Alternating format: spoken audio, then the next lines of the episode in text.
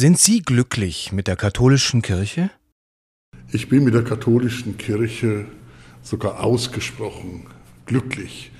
Wenn man es in einer Beziehung schildert, ist das eine sehr spannende Partnerin. Was heißt für Sie katholisch? Katholisch heißt für mich, in vielen Facetten zu denken und meinen Glauben zu leben, heißt des Weiteren auch Widersprüche und Widersprüchlichkeiten auszuhalten. Stellen Sie sich vor, Sie haben 30 Sekunden Zeit.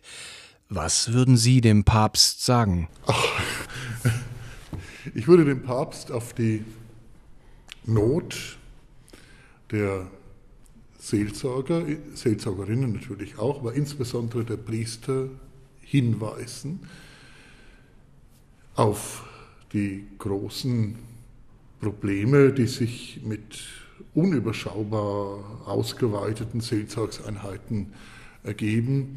Ich würde des Weiteren dann schon als eine Art Lösungsvorschlag ihn dazu ermutigen, in Absprache natürlich mit maßgeblichen Köpfen der Weltkirche, eine Vielfalt insbesondere in den Lebensformen des priesterlichen Dienstes äh, zuzulassen. Noch ein Gedankenspiel. Sie dürften Papst spielen. Was würden Sie tun oder anordnen? Ich würde in jedem Fall alles dafür tun, dass Gemeinden vor Ort, sprich in ihrer eigenen Kirche, weiterhin Eucharistie feiern können. Haben Sie schon mal an Kirchenaustritt gedacht?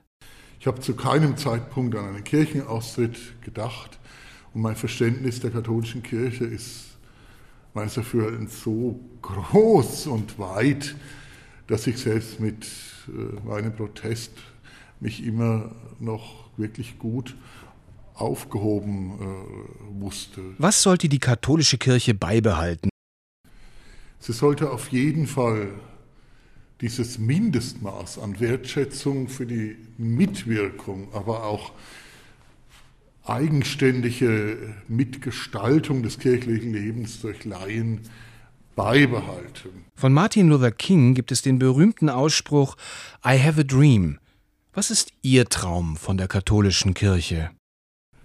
Dass sie das lebt, was sie als Potenzial im Zweiten Vatikanischen Konzil wiederentdeckt hat. Und das ist wirklich die gemeinsame Verantwortung aller Beteiligten für das innere und äußere Erscheinungsbild dieser Kirche.